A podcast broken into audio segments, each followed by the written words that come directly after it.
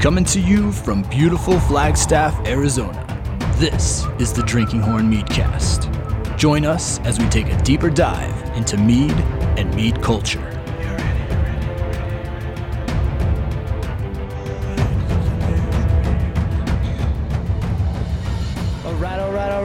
Ladies and gentlemen. We are here in the mead hall. We're actually in the mead hall, not in a meadery, not in some random place. We are in right the middle of the action. We've got the fire blazing behind our guest, and we've got people getting ready to enjoy some flights of mead. We got Marcus the mead slinger. Um, so just kind of painting a picture of uh, it's, it's good in here. Yeah, no, I, I mean, I, I always tell this to people that it has absolutely uh, exceeded all my expectations. Oh, that's awesome. Yeah, it is a pretty kick ass spot for sure. And if you haven't been to the mead hall or if you're not going to get a chance because you're listening somewhere else, maybe, uh, you know, somewhere else in the country, or, you know, we have international guests that listen, or not guests, but listeners. Um, go on to our Instagram page, our Facebook page, and you'll be able to, to get a, a feel for it, I think. So, anyway, uh, who, who the hell was talking there? It was me, Halbjorn. Ah, Halbjorn the Viking. Halbjorn the Viking, our resident Viking. Yes, um, he is joining us because if you listen to this podcast or this Meadcast, Meadcast, Meadcast, Meadcast, you know that we hit three main subjects. We will hit either mead, honey. Yeah, I'm telling you, it's fun in here. Oh yeah, oh yeah, it's great. I love it. it, it it's nice to have a raucous, uh, a raucous social distancing mead hall. So. yeah, yep. And we got a group in here who's obviously enjoying the mead, enjoying each other's company. Um, yeah, we got our. We talk about mead, we talk about bees, or we talk about Viking stuff, or you know, it's hard to say Vikings. We say Norse or Scandinavian Sure. mythology, that kind Sure. of thing. Sure. I mean, uh, generally the term Viking, you know, kind of has been become synonymous within the common vernacular. But if we're talking to a bunch of historians and if we're talking to a bunch of people who are uptight about so, those sorts of labels, then yeah, it makes sense that like, okay, no, uh, it's not Viking, it's medieval Scandinavian. yeah, because as we've talked about- before, Viking is a profession; it's not a people. Correct. A a profession in the sense that it's the same thing as like a pirate. There was a pirate culture uh, in the Caribbean and near Mexico and such, um, and and just all over. But to say that there was like a single nation or culture that was like you know all behind one Jolly Roger uh, is just not the case. Yeah. Cool. Well, we are talking about, uh, I think, something very apropos, I think would be the right word, uh, f- um, fitting of the season that's coming up. And what are we going to be discussing uh, tonight? Uh, well, we will be discussing Yule or Yule, uh, which you know some of you may know what that is, uh, but for those of you who don't, it's basically we can pause for a second there. These mics are really good and can do really good jobs, but that was a little ridiculous. it happens. Marcus So- is doing a good job. Oh yeah. So what exactly will be what exactly will we be talking about this to- evening? Today, generally, we'll be talking about uh, Yule or Yule, as it's called, uh, and not even in like the Viking days, uh, but also it is still called Yule or Yule or Jolablot or something like that, uh, even in the modern Scandinavian and Nordic countries today, even. Um, and if you don't know what Yule is, listening at home, it is uh, basically what Christmas was before it was Christmas and the holiday season as we know it today. Uh, particularly, we're talking about how it kind of pertains to uh, Odin and some of the other gods and beasts and spirits uh, that come out around this time of year. Ooh, beasts and spirits. I like that. So it's kind of a, a little bleed out of Halloween, even. A little bit. I mean, it turns out that a lot of the old pagan religious holidays were just kind of another Halloween. That they were, you know, these these times where the spirit world and our world would merge a little bit closer, and that there were certain types of spirits for certain, you know, times of the year and such that you know came with nature and came with the nature spirits that these people worshipped and appeased. Nice. That's awesome. So I'm really excited about um, about turning my microphone down just a little bit. Um, really excited about uh, this discussion uh, because I haven't really delved until today when I did some research. I hadn't delved too far into it, and we're going to talk about some stuff that is. Um, might be very surprising to people when discussing the similarities between the Christmas holiday and Yule, Mm-hmm. and especially one character in particular that we're going to be discussing as well. So I'm, I'm just I'm stoked. I'm excited Oh, yeah. to. I'm always excited to sit down and, and learn stuff from. We, we've talked from you. about him before with stealing the mead of poetry, Othrorr. That's or, right. Or Othrorrir, uh, from the giants and dwarves and such. Uh, it's our it's the good old all, all father himself, Odin. You know, Odin. In, in his endless pursuit of knowledge. Yeah, yeah, and if you uh, want to go back and listen to that, it is episode number I don't remember. I think like three or four. It's Three or four. It's something one of the earlier ones, yeah. Yeah, we talked about the mead of poetry, um, and so yeah, we're talking about Odin, and I thought this would be kind of cool to do it uh, this way. I've got these little cards, and I wrote down subjects, um, or I guess comparisons, if you will, between Yule and Odin and the Christmas um, holiday. And so what I'm going to do is just basically shuffle this around, All right. and uh, and throw a subject at you, and you can uh, you can Spin the wheel. yeah. oh man, darn it! Next time. Uh, cards are fine. Cards are fine. Next time I'll get a I'll get a wheel. The wheel of Odin. As former Odin. teachers, we love flashcards, so you know. Absolutely, absolutely. All right, so uh, here we go. Start with the first one. All right. and it is oh, all right, horse versus reindeer. Ooh, okay, horse Or- versus reindeer. rain. and- Well, and, not necessarily versus, but like talk about it. Sure. you know what I'm saying. Sure. Well, and in order to talk, I mean, we can generally just talk about, you know, that uh, basically Odin is Santa Claus, or Santa Claus is just a rendition or a conglomerate that either started with or one of his iterations is the god Odin. Um, and, you know, of course, you know, Santa Claus then also, you know, became Santa Claus as we know it during the Victorian era, and he actually didn't start wearing red until the Dutch uh, got a hold of him with Sinterklaas, but also because Coca Cola put him in red, and that's why he's in red. Yeah, yeah, Yep. the the 20s and 30s, or basically like the 30s 30s, and to 40s or something like that. There was a, a specific Santa Claus that Mm-hmm. actually I just learned one artist, the same artist, did all of them for 30 years. The Coca-Cola Really? Santa Claus, Oh, yeah, wow, nice. which transformed our knowledge of it. So yeah, so I I guess that's a good start. Like we actually can't just go into horse and reindeer without right, first saying right. what we're talking about. We're talking about Odin and his comparison to what Sa- we know Santa as Santa Claus. Claus. So, Right. Yeah. So tell Yeah. us about the horse and the reindeer. So basically, you know, we, we know that Santa Claus he has eight reindeer that pull his sleigh. I mean, if you count you, nine if you count Rudolph and such. but in, in the original story of Santa Claus that started in the Victorian era, uh, you had the eight reindeers: Dasher, Donner, or Dasher, Prancer, Donner, and Blitzen, all the other different Oh, ones. I thought you were gonna get it. I, can't, I, I, I only know t- the the two names uh, that are kind of important to this discussion, and we'll bring that up later a little bit. That's right. That's right. But yeah. instead of a sleigh or reindeer, uh, Odin had the horse Sleipnir. Uh, Sleipnir was particularly interesting. He was the fastest horse in all the nine realms. Uh, he, uh, and, and that's probably because he had eight legs. Uh, it, it was an, uh, an arachna horse, That's hilarious. I never thought about it that way. and also happened to be the uh, the son of Loki, uh, one of the one of the children of Loki. Strangely enough, and we could Yeah, do it's a weird story. Whole, we could do a whole other episode on Loki's interesting, you know, m- marital habits. Let's yes, yeah. Let's let's do that. Let's uh, do a whole episode on that. So an eight-legged uh, horse. Horse, yep, Sleipnir, uh, and it was, you know, th- this was Odin's steed, so to speak, that he would ride out into battle or uh, out into the world, or you know, if he had to get somewhere fast, he was definitely going to be taking Sleipnir because he, again, fastest horse in all the nine realms. Yeah, eight legs. Uh, it's gonna happen. Exactly, exactly. Um, but uh, so, but the thing is, is that there's not really a lot of explanation or a lot of examples of Odin using a sleigh, except for maybe one or two in the Poetic Eddas, where there's some vague mention of a certain rune being etched in the side of Sleipnir's sleigh, uh, which kind of means that you know he could ride him on, uh, ride the back, uh, but he could also pull a chariot or a sleigh or anything else like that. And many of the gods had chariots. Thor had uh, a chariot uh, pulled by rams. Uh, Freya had a chariot pulled by big cats.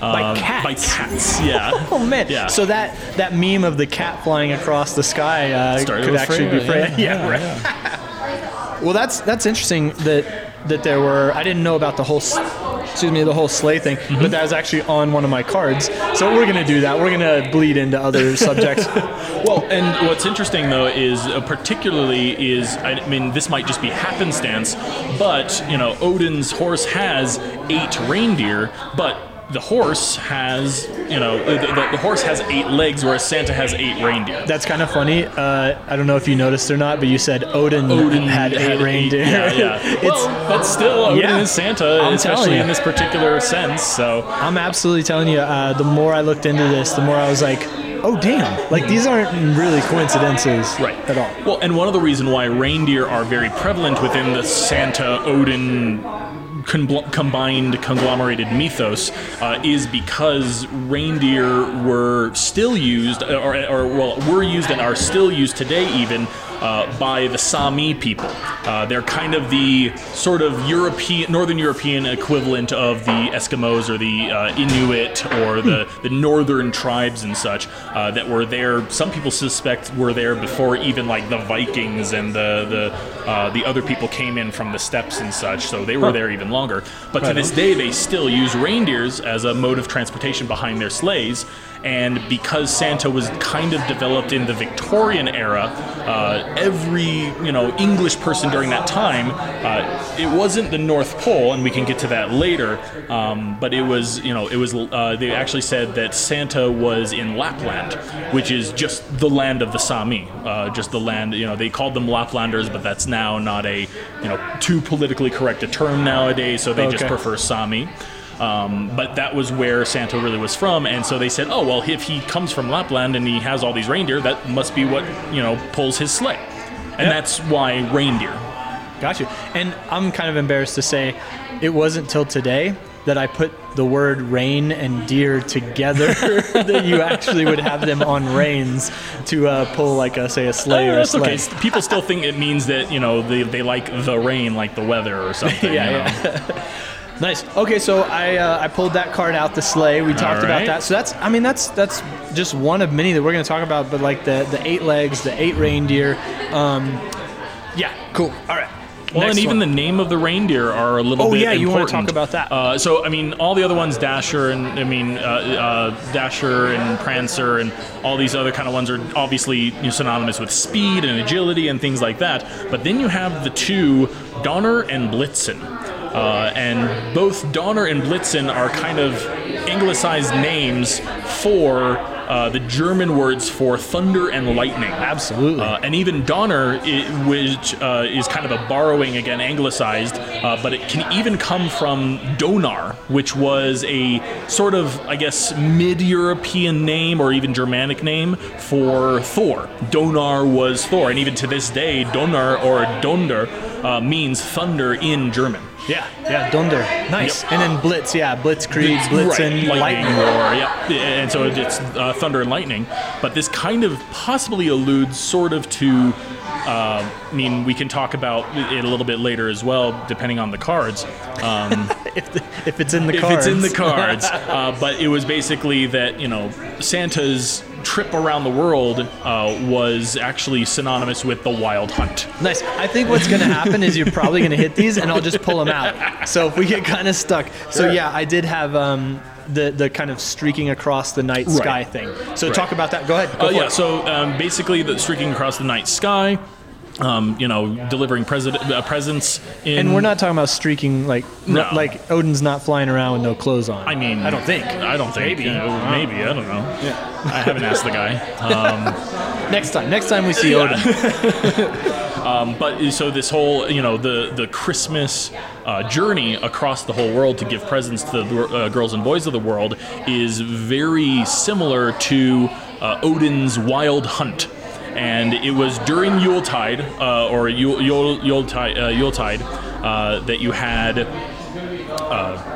that Odin would gather his retinue of elves and dwarves and spirits and beasts and uh, gods and other deities and spirits and such, just all together, and they would go on this wild hunt during Yuletide, kind of in the middle, sort of near December 25th, more or less.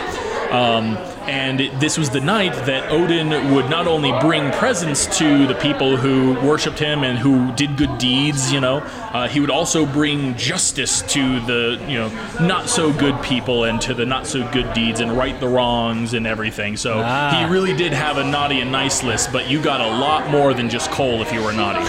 Oh no. More like a spear in the gut.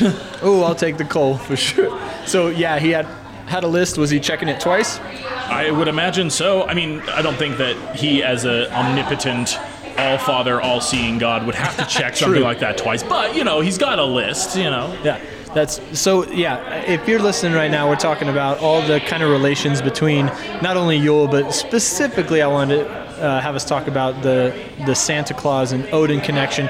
Um, so we're listening here with Hallbjorn, our resident Viking, and we have already hit um, five of my cards um, talking about, and I've got many. I've Yeah. got many. many I've got Oh, yeah. I've got way more cards. All these kind of coincidental things between Odin and Santa Claus. So, um, yeah, so we've got the reindeer uh, from the eight legs of Sleipnir. We've got the sleighs that are kind of mentioned in some of the the Eddas.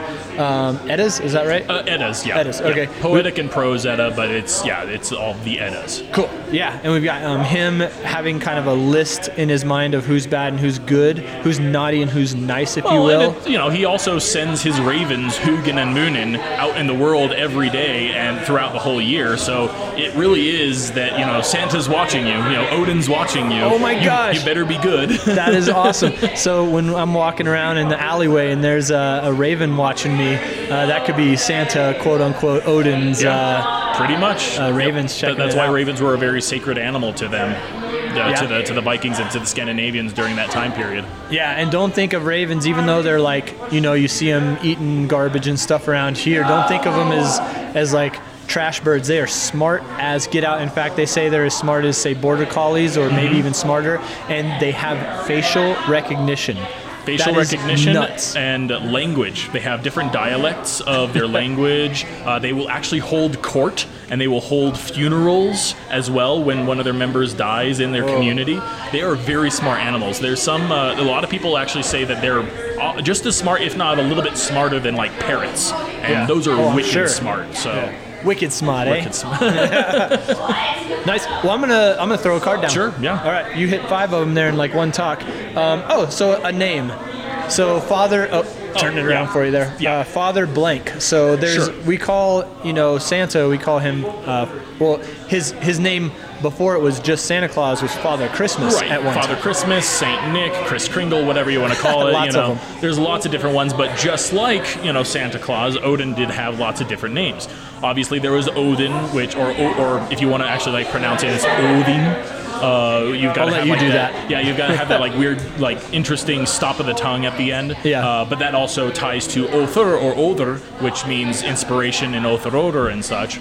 Um, but oh, you have Odin. Uh, there's also the English call them Wotan, which is where we get the term Wednesday from, or Woden's Day. Oh. Uh, there's lots of different names that he had, but some of his nicknames had much more fatherly figures. So a lot of people kind of would probably know this that he is Odin the All Father. You know, he's the father of mankind. He is the head of the Norse pantheon, uh, sitting on his throne with his two dogs and his uh, his ravens, um, but he is also known as the Yule Father or the Yule Father. Um, it's just you know he, he and that literally if you just switch those up it is literally Father Christmas or Father Yule. Yeah. Um, and you know that has kind of stuck with him because you know not only was he the god of war but he was also the god of poetry and gift giving and uh, a myriad of, like I mean he was kind of the, the Handsomeness. ha- handsomeness if need i mean more, more so his son balder but of course you know Oh. apples and trees and all that so It took me a second. I was like, apples and trees. Actually, what you just did is made me uh, thirsty for some apple mead. So I'm gonna take a quick second and go uh, order an apple mead. sounds good You need Actually, a refill too. yeah i need a refill too Sweet. i'll take an apple mead as well actually Yeah. All right. All right. Our glasses are nice. Oh, good pour there. glasses are full of mead. I got some apple because you. Uh, what did you say about apple that got me apple and thirsty for tree apple? because you were talking about he was the god of handsomeness, Oh. and that's that's more about the uh, his son Balder, who is the kind of the god of beauty and vainness and you know stuff like that. And we can actually talk about him here in a little bit later because he also sort of ties uh, into Yule and Christmas and things like that. Um, but that having been said, because you know he is the son of Odin, or the son of Odin, uh, Odin is the All Father, and therefore also Father Yule or the Yule Father, um, and is you know basically the rendition of Father Christmas before Christmas was Christmas when it was still called Yule. Um, and it was, you know, during the great hunt that he would get his retinue together and go about and dealing, you know, justice to evildoers and giving the gifts of uh, good peoples and such. Uh, and it's actually another little tie-in is uh, Scandinavian children during that time, and even in some parts today, are told to leave hay and carrots uh, out of the. Out in their boots for oh you've got a card right got there a card. Okay. We're hitting them all. yeah. I love it. Um, but yeah, the, you, you leave hay and carrots for Sleipnir in your boots, and in return, Sleipnir and uh, Odin will leave you presents in your boots. And this is basically the origin of the stocking near the fireplace. Nice. Now, when you say Sleipnir leaves you a present in your boot, that's not the same as like my dog used to leave me presents in my shoes. no No, no, no, no. It's a completely different type of apple. Nice. Yeah. Um, nice. So yeah, you hit that. The treats by the fireplace. What was it that, that we should leave for uh, Sleipnir and Odin? Uh, hay and carrots. Hay and carrots. Uh, there's not really a lot of mentioning of like leaving things for Odin, like Hmm. in the case of like you know c- cookies we now leave out for Santa and such. But I would imagine he wouldn't turn down you know a glass of mead or you know some biscuits or something like that to, to ease him on his journey. yeah, and all the kid. Well, shouldn't be kids necessarily listening to this, but if you're in the back seat listening and your parents are, uh, I bet you Santa Claus would appreciate a glass of mead instead of milk as well. Oh yeah. He's That's working hard. He wants some mead. That, that is for sure. Um, and of course, it, it brings back to that idea of Scandinavian hospitality. You know, hospitality was very uh, important to the Vikings and to the Scandinavians during that time period, and even is still to some uh, extent today. Of just anywhere is to be a good host, even if you're asleep when they, you know, when they stop by. So leave milk and cookies, or you know, mead and biscuits. Um, and then some uh, some hay and some carrots for, for the horse and for Sleipnir. Nice. Awesome, awesome. You know, uh, Clint, one of our mead slingers, uh, at our last meeting had said something about leaving hay in your stockings, and it was before I had done any research for this. and so I was, I was thinking, him. what the hell is he talking about putting hay in your stockings? But now it makes sense. Yep. Uh, we do have quite a few very. Um, very Norse Scandinavian culture educated slingers here at, at the mead hall. So if you come in, um, feel free to you know pick their brains, pick their ears. Oh, yeah. uh, like you said before we got on this podcast, you're like, I'm stoked to talk about this kind of stuff, and I know you always are. And and I know we've got other people like I mentioned, Clint, and, and I think Peter's pretty pretty up on it as well. I mean, I think just working here, even if it is just via osmosis, you do end up just kind of retaining some knowledge at some point. As a biology teacher, I uh, resent that. But.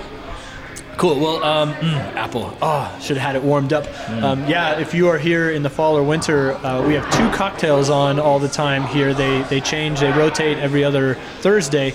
And for the winter, we are going to keep one cocktail always warm, or I'll say hot. I mean, Yeah, I mean, we we we you know warm it up enough, you know, so that it's not like not burning off the alcohol or anything. So yeah, yeah, don't want to do that. so, all right, next card. You ready? Sure Here we go. Or spin the wheel. And uh, oh, this is a good one. El- well, they're all good, but elves Elves. Ah, or yes. Odin's men. So, most of the, the in pop culture today, when we think of Santa's elves, um, we think of these short, little, tiny things with spiral boots and pointy hats and everything else. And yeah, I mean that's okay. There's some versions of elves that are kind of like that, but that's actually more akin to like gnomes and fairies and maybe even trolls and dwarves as well, because you know, elves are very much more in the mythologies are much more akin to uh, like Tolkien's elves, where they're very tall and fair and you know somber and immortal and all these other things. Not these not these little toy makers, so to speak. Uh, Uh, what, and- what was the what was the one that wanted to be a dentist? Oh, Hermie. Yeah, her, I think I think Or Hermie. Herman? Herman. I can't remember. I've not those. seen that in so yeah. so many years. So I distract you from the start of a great story. No, no, that's so, fine. So we're looking, we're thinking more um, towards, yeah, like you said, the tall and beautiful Correct. and more Right. human-like. and, and they all generally uh, resided, at least like kind of, I guess you could say the high elves or the light elves, all resided in what's called Elfheim, which literally means elf home or home of the elves. Um, and while that uh, while that realm was given to the god Freyr for him to be to have lordship over, uh, there was still a lot of great alliances between Odin and the elves, uh, and you know it, both uh, elves as well as. Um, elves as well as uh, obviously dwarves and such, which is maybe a little bit closer to what we think of as like the really short, Yeah. you know, funny clothing, you know, sort of toy Do they wear funny clothing? Uh, I mean, you know, I always feel like they drab, like these like Possibly. dusty. They live in mountains well, kind of thing. we can imagine that they probably wore the same kind of colors that they did last time, and or that they that they did, uh, you know, back back then in like historical times. And as we learned from the last episode on Viking hygiene, uh, these people actually loved vibrant colors. True. And a lot of Yeah. times, Christmas colors, red, green, and gold, and things like that, are very festive in our eyes. But that was just kind of the colors that were in demand back then. That was just the colors that they really liked because. Yeah. You know, I mean, life is boring and short, so you might as well spruce it up with some color, you know? Yeah, and to be able to afford the dye that would make that color. You know, we didn't have these synthetic kind of things. So, Huge kind of status symbol to go along with that. so, Um, so the elves were, um, you know, we, we we always hear them at least in modern culture. Uh, called you know Santa's elves, Mm-hmm. and I thought that was interesting because what I read is the these elves were called Odin's men. Correct. And so it's kind of is that is that on like yeah, yeah, a- they, a they thing? were they were Odin's men. They were, I mean, they were kind of. I mean, I guess in wartime they could be a mercenary, even though the realm of uh, Alfheim was gifted to Freyr in lordship. The elves still had uh, alliances with Odin and such, and the elves as well as the dwarves, which depending on which version you uh, you, you want to believe or want to cite, um, dwarves and black elves or dark elves were kind of one and the same creature and such.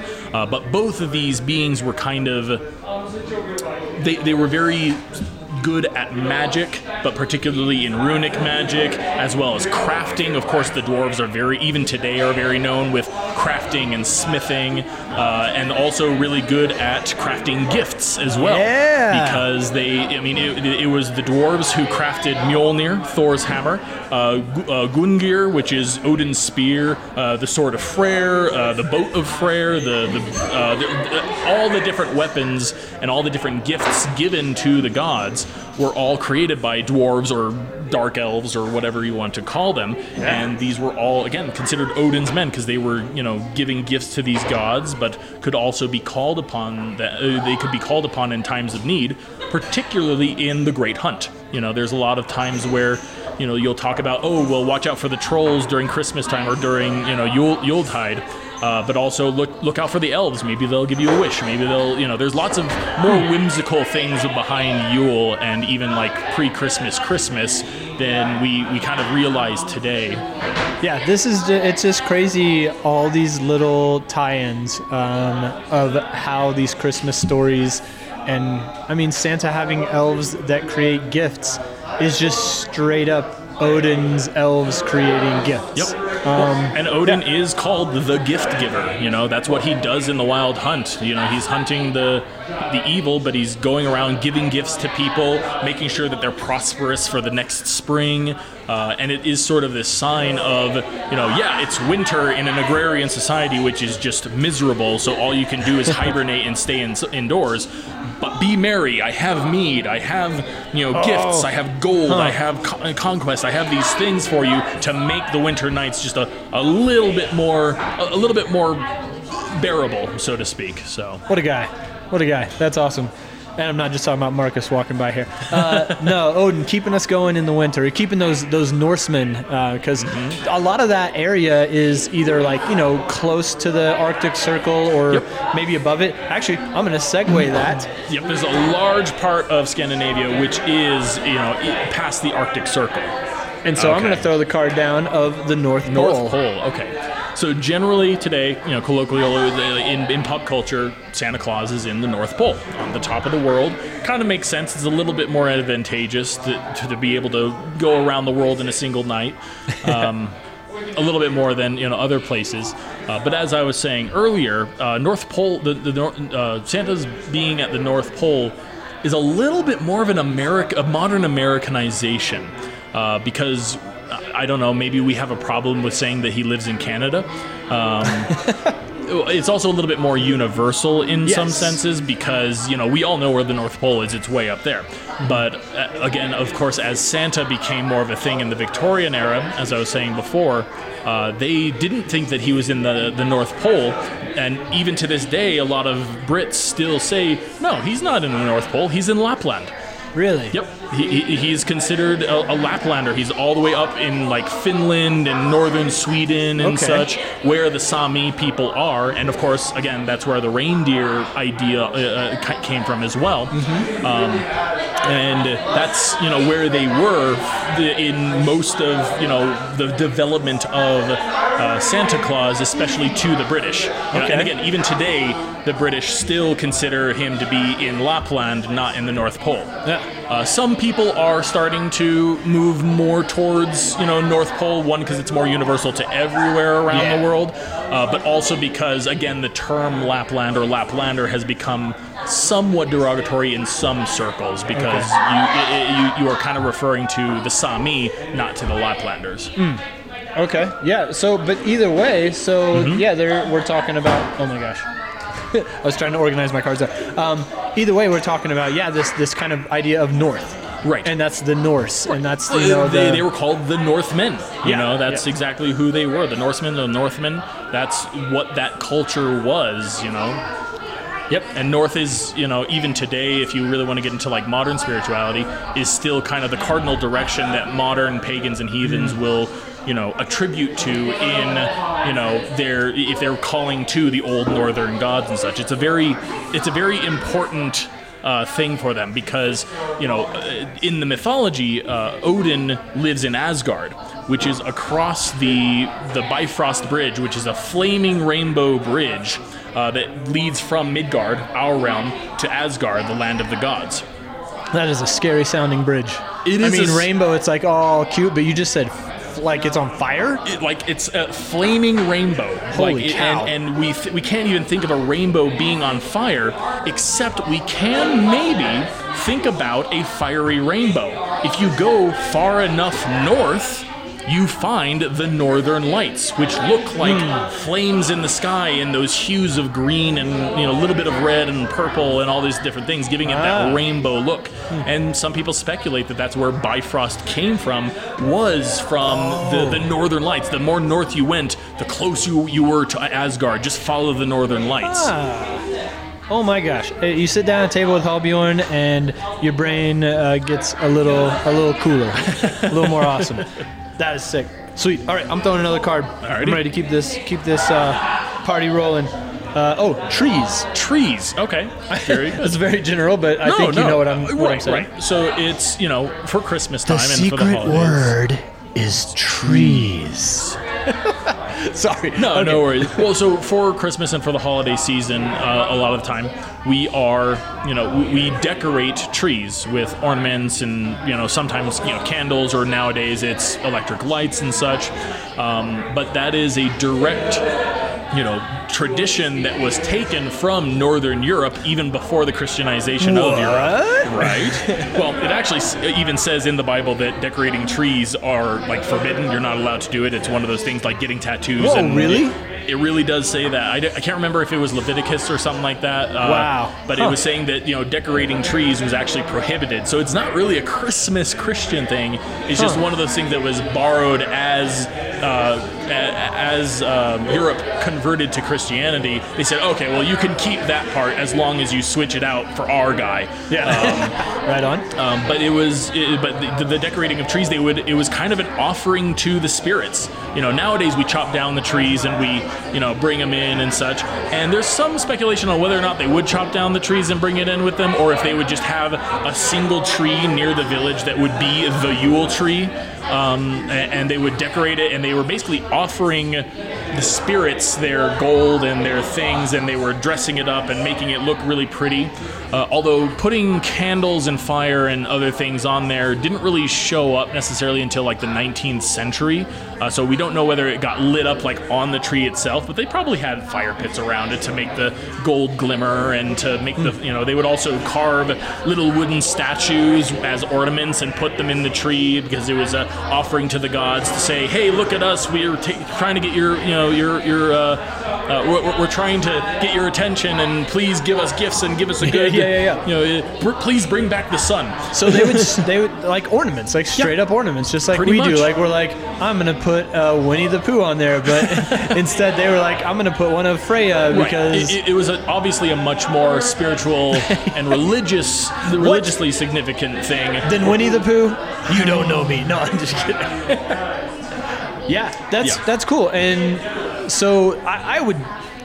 I think I would go along. I know nothing, but I would go along with more the fact of them not chopping them down and bringing them inside. Right. Just because I feel like they're more practical than we are. As you know, when we Americanize our holidays, we're like, we're gonna take a tree and bring it inside. Well, but there is one other uh, tradition that might tie into just bringing a giant log inside your Ah, home. yes. Uh, are you going to look for the card on I've there? got the Is it- card. I got the card. okay. Well, I think I do. I think you're talking about a Yule log. Correct. Yep. And even today, the Yule log, I mean, obviously it's a lot smaller nowadays when it's observed in Britain that they'll take one log that is supposed to burn throughout the entire night and put it in their fireplace.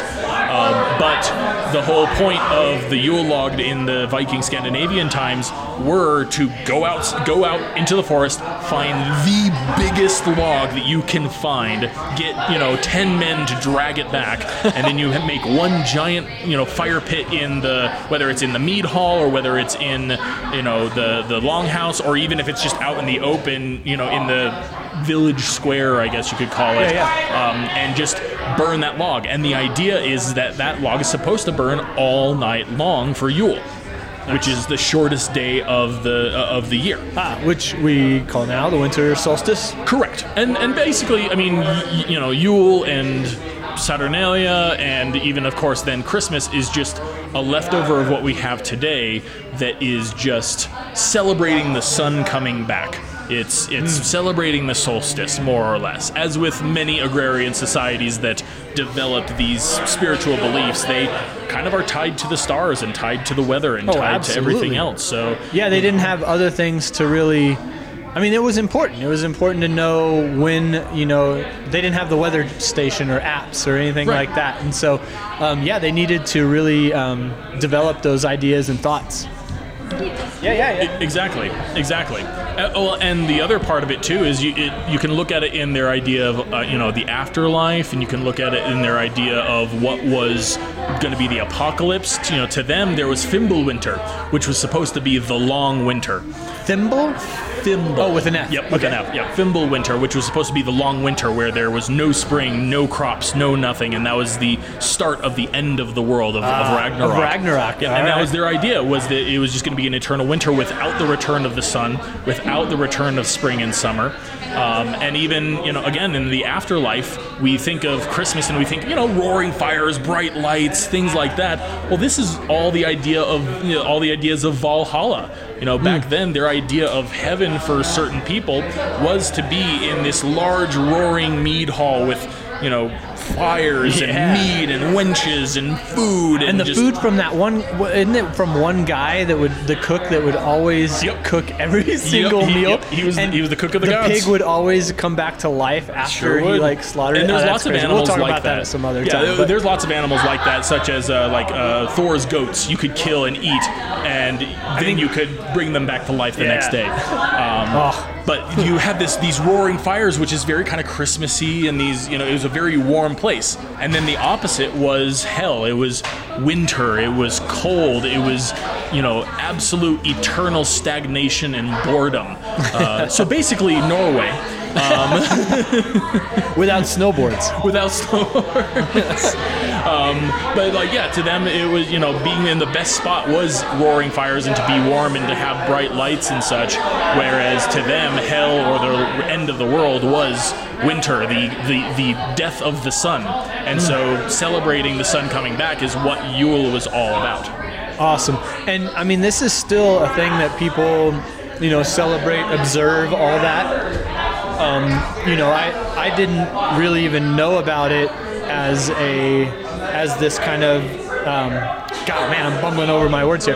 But um, I didn't know about Yule until working here at the Mead Hall or at the Meadery at Drinking Horn, and you guys talked about actually getting together to celebrate Yule, and I was like, wait, like you guys, like it's still a running It's- kind of thing. It's still, uh, I mean, I, obviously there's a lot of revivalism that comes along with it. You know, uh, I mean, a lot of the, you know, the, the Norse pagan sort of religion or the Norse pagan spirituality isn't something that's been consistent for the past, you know, few thousand years. Yeah. Um, but uh, you know, in, in the 1800s, you had the, a, a one Viking revival, which is where uh, Wagner came from with the op- with his op- with the, the German operas and such. Oh, man. Uh, and it's actually even during that time that there's a rune stone that was erected in Oklahoma during that time period, dur- Whoa, whoa, during whoa, the 1800s. Wait a second. Okay, I'm from Oklahoma. Uh-huh. I'm going there here in about a week. There's a rune stone erected in the 1800s in, in Oklahoma. All right, I'm gonna I'm gonna look that up. Just jotting in my little notes here. So, um, actually, I'll remember that. I'll remind you later. Yeah, yeah. So Yule, this this um, kind of celebration, or, or yeah, I guess you call it celebration Well, in the middle of a of a rough time, but like saying, let's all get together, let's enjoy each other's company, and let's pick up the spirits together. I mean, that sounds like what we still do. Yeah, a lot of it is left over. That's why we get together with friends and family and be, you know, I mean, I guess it's the second Thanksgiving where it's like we're all together and we're thankful for what we have and our family and uh, for our, our, you know, for everything else. That we get together with our family and our animals and our pets and our livestock and everything. And well, I mean, back then, Yeah. back then, Yeah. back then they actually would bring the cows and the goats into the house with them. Uh, they more or less for Yuletide, they they more or less did actually hibernate. They would just spend most of their time indoors, keeping warm and drinking mead. Yeah, I think that is. It's almost, and it's still ingrained as humans. I actually used to talk about that as a biology teacher, not about specifically, you know, like sleeping with your goats in the wintertime and hibernating, um, but uh, the uh, the idea of our of our bodies um, being very akin with with the the less sunlight and, and you know the colder temperatures, and that we really, if we did it with our bodies, like we would work a lot in the summertime, and then we would take that time off in the wintertime. Obviously, now we have climate control. We've got all these heaters. We've got modernizations and all that stuff. But, in an agrarian society, I mean, there's really nothing to do in the winter. You can't go out and farm. Everything's already been ha- harvested in Halifaxy. Uh, It's uh, in, in the other uh, Viking holiday. Um, Oh. But it, it- everything's been harvested, and the only thing that really does kind of occur towards towards like the beginning of winter is a hunt. You know, is to go out. Like we've already got the livestock, we've already got the harvest, so might as well go and try to find a, a deer or a boar or something that we can have for a feast tonight. Yeah. Before we shut ourselves in and just eat nothing but you know biscuits and meat and everything else. So yeah, yeah, and you would, um, I think, is it called house Haustblot? That you would, um, Yeah. sat, you would basically, like you said, pull in all the animals you could, but everything left over, you'd you'd slaughter. Yep. And so that will potentially run out, I would think. And so sometime during the winter, yeah, you have to go out and do that hunt. So, Mm-hmm. Exactly. Yeah. Cool. Well, Yule is definitely a celebration of getting together. It Oh, seems sure. like. Um, I'm gonna throw and- another card And again, out. that goes even today. You know, it's about getting together with your family and your friends and loved ones, and just enjoying enjoying the dark winter. Yeah, winter can be a lot better with with uh, with friends and family around. Although, mead. And mead, absolutely. Although it is also saying um, there's no friends on a powder day, and so if no one wants to go up on the mountain, you're still doing fair. it. So- Well, that, that that could probably apply to the Scandinavians and to the Vikings too, because they did invent skiing. oh yeah, I've Yep, heard that. yep. We should talk about that at some point this winter. Sounds good. All right, here comes a card. You ready for another right. card? I got. I have one, two, three, four. I have four cards left. Okay. Um, doesn't mean the conversation that's in there, but I am pulling out. Oh, caroling. I don't know if Caroling, you okay. know it. Do you know about I do. the caroling? I do. Of Uh, course well, you do. I mean, what am I so asking? actually, so I mean, we were talking earlier about how you know, how almost every Viking holiday seems to be just another Halloween. Um, Yeah. So caroling is kind of one of those things that like there is a great, you know, tradition of going from house to house.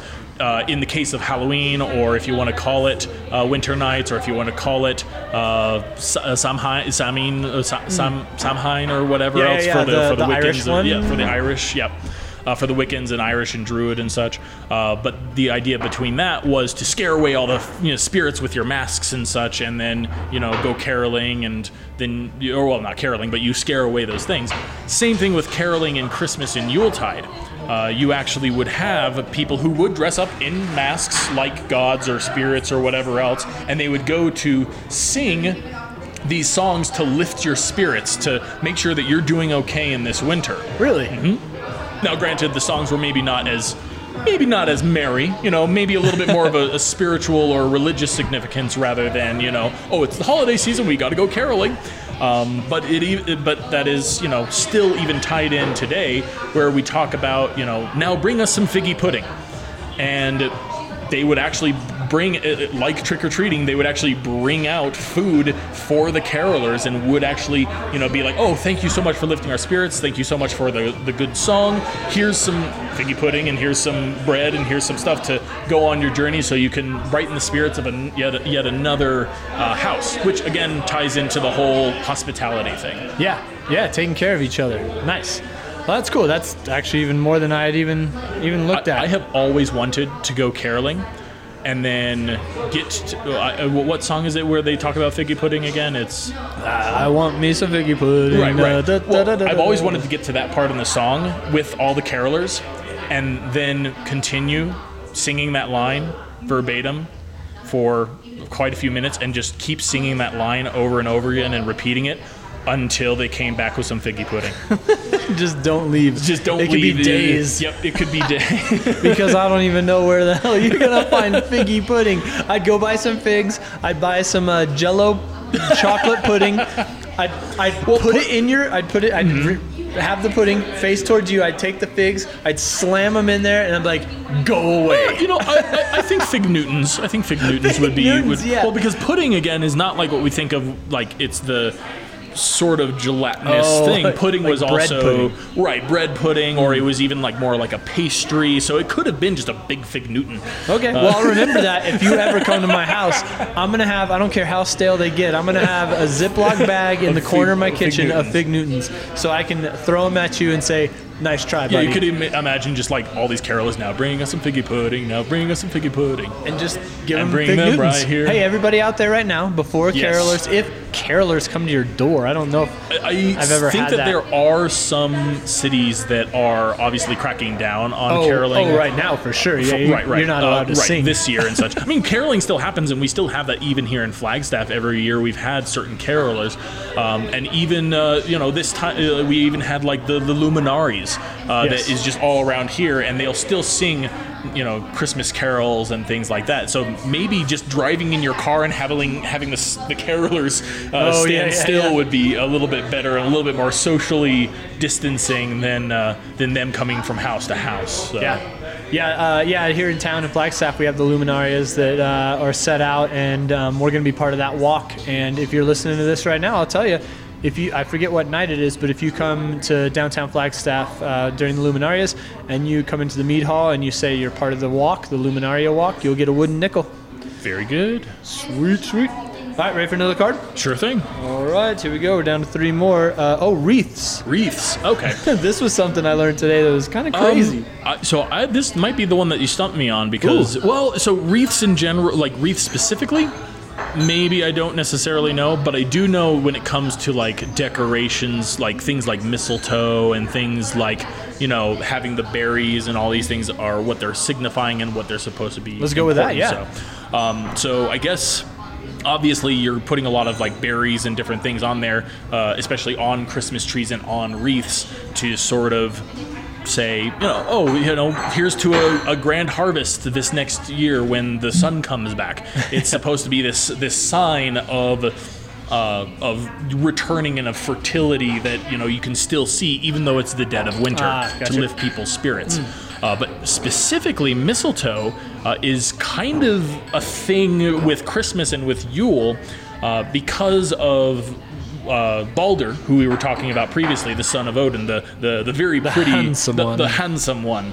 Um, it has to do with him because mistletoe is the only thing that can kill him. And all Oh. of you God of War fans out there know exactly what I'm talking about. You have to get certain arrows or something like that made out of mistletoe. But for those of you who don't know, uh, mistletoe uh, is the only thing that said that didn't say rather that they wouldn't harm Balder. Uh, His mother Frigga or Frigg, uh, you know, made every single entity on all the nine realms swear that they would never harm Balder and that they would never kill him. Uh, and the only one that didn't say, yeah, sure, was mistletoe. And, you know, Frigg just kind of said, okay, well, you're just mistletoe. That's, you know. Yeah. um, but it was the start of Ragnarok, the end of the world, that Loki tricked the, uh, the god uh, Hodor. Uh, or actually, like one anglicized name is Hodar. Uh, Hodar, the name Hodar comes from Hodor or Hodar, which was the blind god.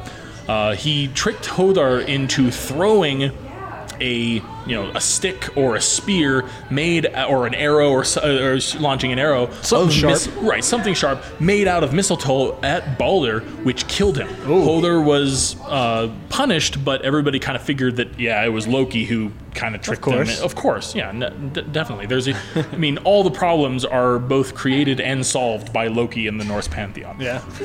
oh, he, he solved some stuff too. most of the time, yeah. Most of the time, he has to dig himself out of his own hole. Ah. Um, but uh, it's in this particular instance that this, you know, mistletoe might become sort of a a symbol of death, you know, because it is the end of the world and it's the one thing that can kill Balder. Uh, but the whole point of the Ragnarok story, and even the whole point of the Great Hunt and the Yule story, is that there is always a rebirth. Uh, Balder will reincarnate. He will become the new head of the god. He'll take Odin's place after Ragnarok. Um, and it is even the berries on the mistletoe that kind of show that. Mistletoe, more or less, is a parasite. It's a really horrible. is, yeah. absolutely. I- I mean, here we don't have as pretty a mistletoe in Arizona. We've got that desert mistletoe, which just looks like witch hair. Uh, it's it's it's okay. I like it. Uh, I mean, it, it's fine. It's not as pretty with the berries and everything, though. Like you know, the classic mistletoe. Yeah, yeah. Um, but it is this, you know, it's kind of a sign of death and decay and such. But with the berries, it's also a sign of life and reju- rejuvenation, which is tied in with Balder, which is tied in with, you know, Ragnarok and the death and rebirth of all things in the Norse pantheon and the Norse mythology. Um, it's just, you know, mistletoe is kind of that important thing. And of course, it is also a symbol of love and rebirth in that sense. And that's why, you know, they typically say to kiss under the mistletoe for good luck. Right on. Well, I don't know if I want to get too close to mistletoe anymore. I, I do know of the desert mistletoes. There's two types, and one of them, uh, one of them, the berries are pretty toxic. Yeah. Uh, the other one or not. But um, nice, awesome. So wreaths. So I guess I get to kind of talk about sure, wreaths go ahead. here. I mean, and I, I, I probably know kind of where where it's at a little Yeah. bit. So, so uh, maybe this is just something I read that's that's off. Uh, definitely could be, but I read that they would create these wreaths. These they would take basically the boughs of the evergreen tree, and they would light them on fire and roll them down a hill. And it was there was something about the circle and the flame of the sun returning, like you had talked about. Yule was a celebration of the return of the sun, and so there's some kind of I don't know if it was a game or like they would do it as a as a symbol at the end of the night or something like that. But they would light the wreath on fire. Okay, the way you're looking at me and you know so much, I'm gonna say I found a faulty source. no, possibly. no, no. But That the sounds that sounds perfectly reasonable for what they would do. Yeah. They, they used to set a lot of crap on fire out uh, back then, so like that does not surprise me in the slightest. So. Yeah. Well, some of the people out there, um, if you're listening and you know anything about setting wreaths on fire and rolling them down hills, at least in sense of Yule, uh, let us know. Well, and I had thought that wreaths kind of started at like were almost like an evil eye to like the reason why we hang them on the doors is to act as something to ward off spirits or to act like as a fairy circle that you would see in like druid and, and Celtic mythology and such. Uh, That's only speculation though. I haven't read anything. Hey, we can speculate. Lines, so yeah, For sure. Nice, cool. All right, next card coming up. We got two more left, and Ooh, we're uh, Oh, the time of year. So we've, we've kind of talked about this.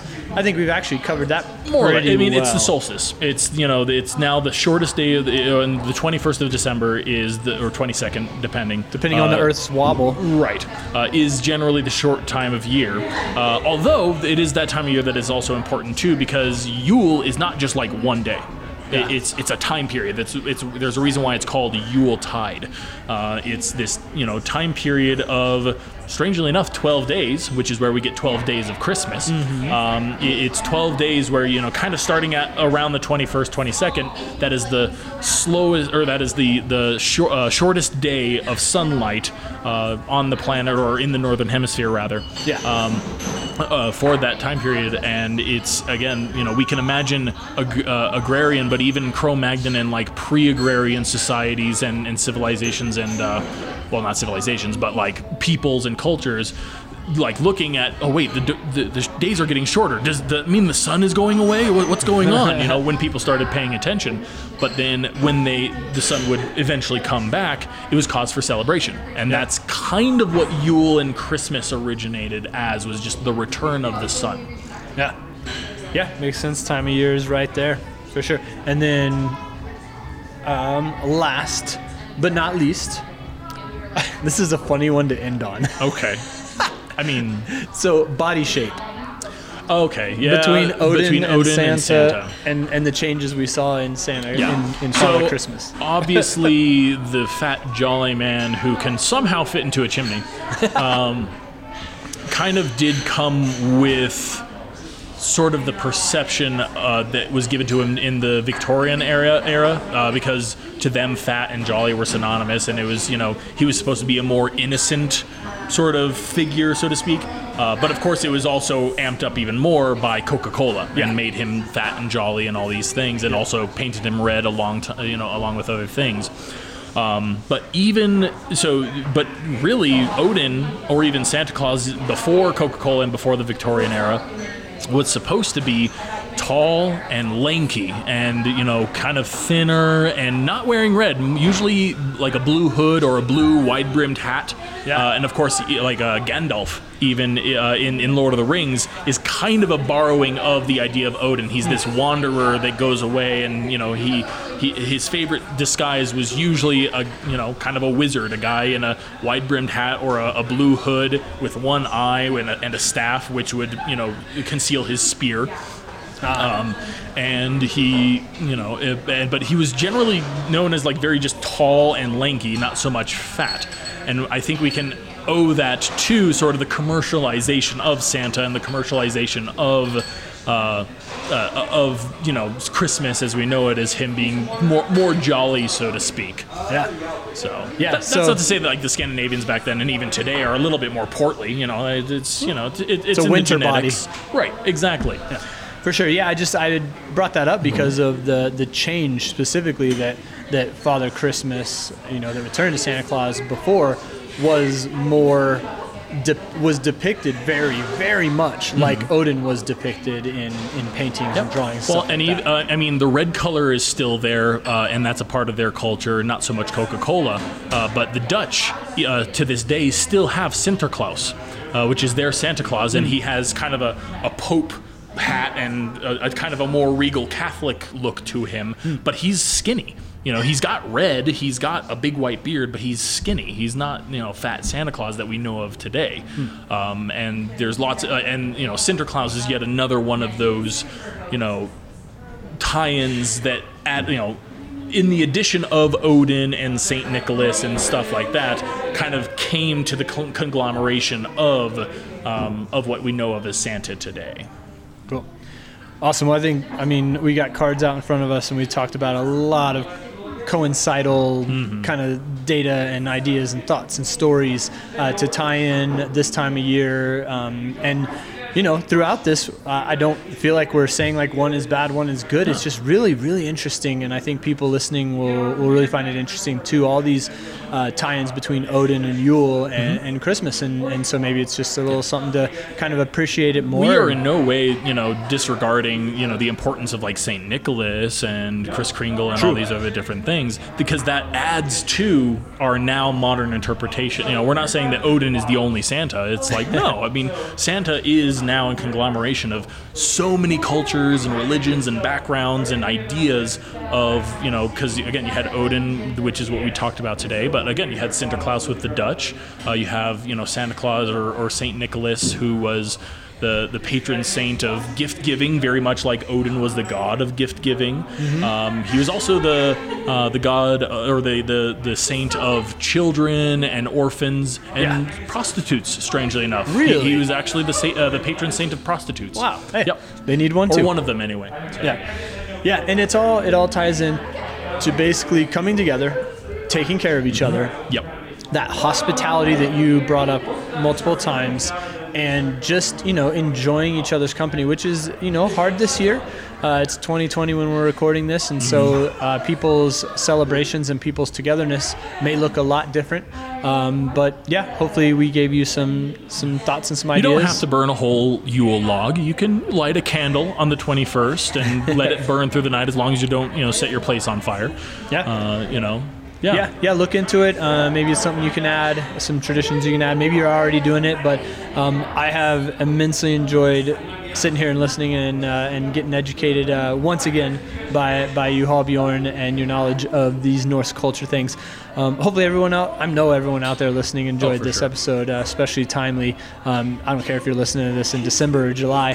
Um, Christmas in July, yeah. Christmas in July, yeah. And actually, uh, uh, um, wasn't the the Christmas song or like I can't remember which Christmas song, but it was written in like June or in summer or something Oh, really? like that Yeah. when it was published and such. Yeah, I, Oh. I can't remember which song it was, but it was you know published and uh, produced in the summer uh, just because this guy had an idea for a Christmas song. Huh. Well, we'll play it in the background. The people will be listening to it right now. We'll find out Um, about it. Yeah. sure. All right. Well, my glass is empty. I'm gonna get one more me before the night's through. Thank you so much, Hallbjorn, for uh, telling us all about Yule and Odin and Santa Claus and all that stuff. Sounds good. Sweet. Let's cheers these la- this last tiny drop. Go. Little tiny Jack drops of mead. Frost at mm, your nose. Yuletide carols being sung by a choir and folks dressed up like Eskimos. Everybody knows a turkey and some mistletoe help to make the season bright. Tiny little tots with their eyes all aglow will find it hard to sleep tonight. They know that Santa's on his way. He's loaded lots of toys and goodies on his sleigh. And every mother's child is gonna spy to see if reindeer really know how to fly. So I'm offering this simple phrase to kids from 1 to 92. Though it's been said many times, many ways, Merry Christmas to you.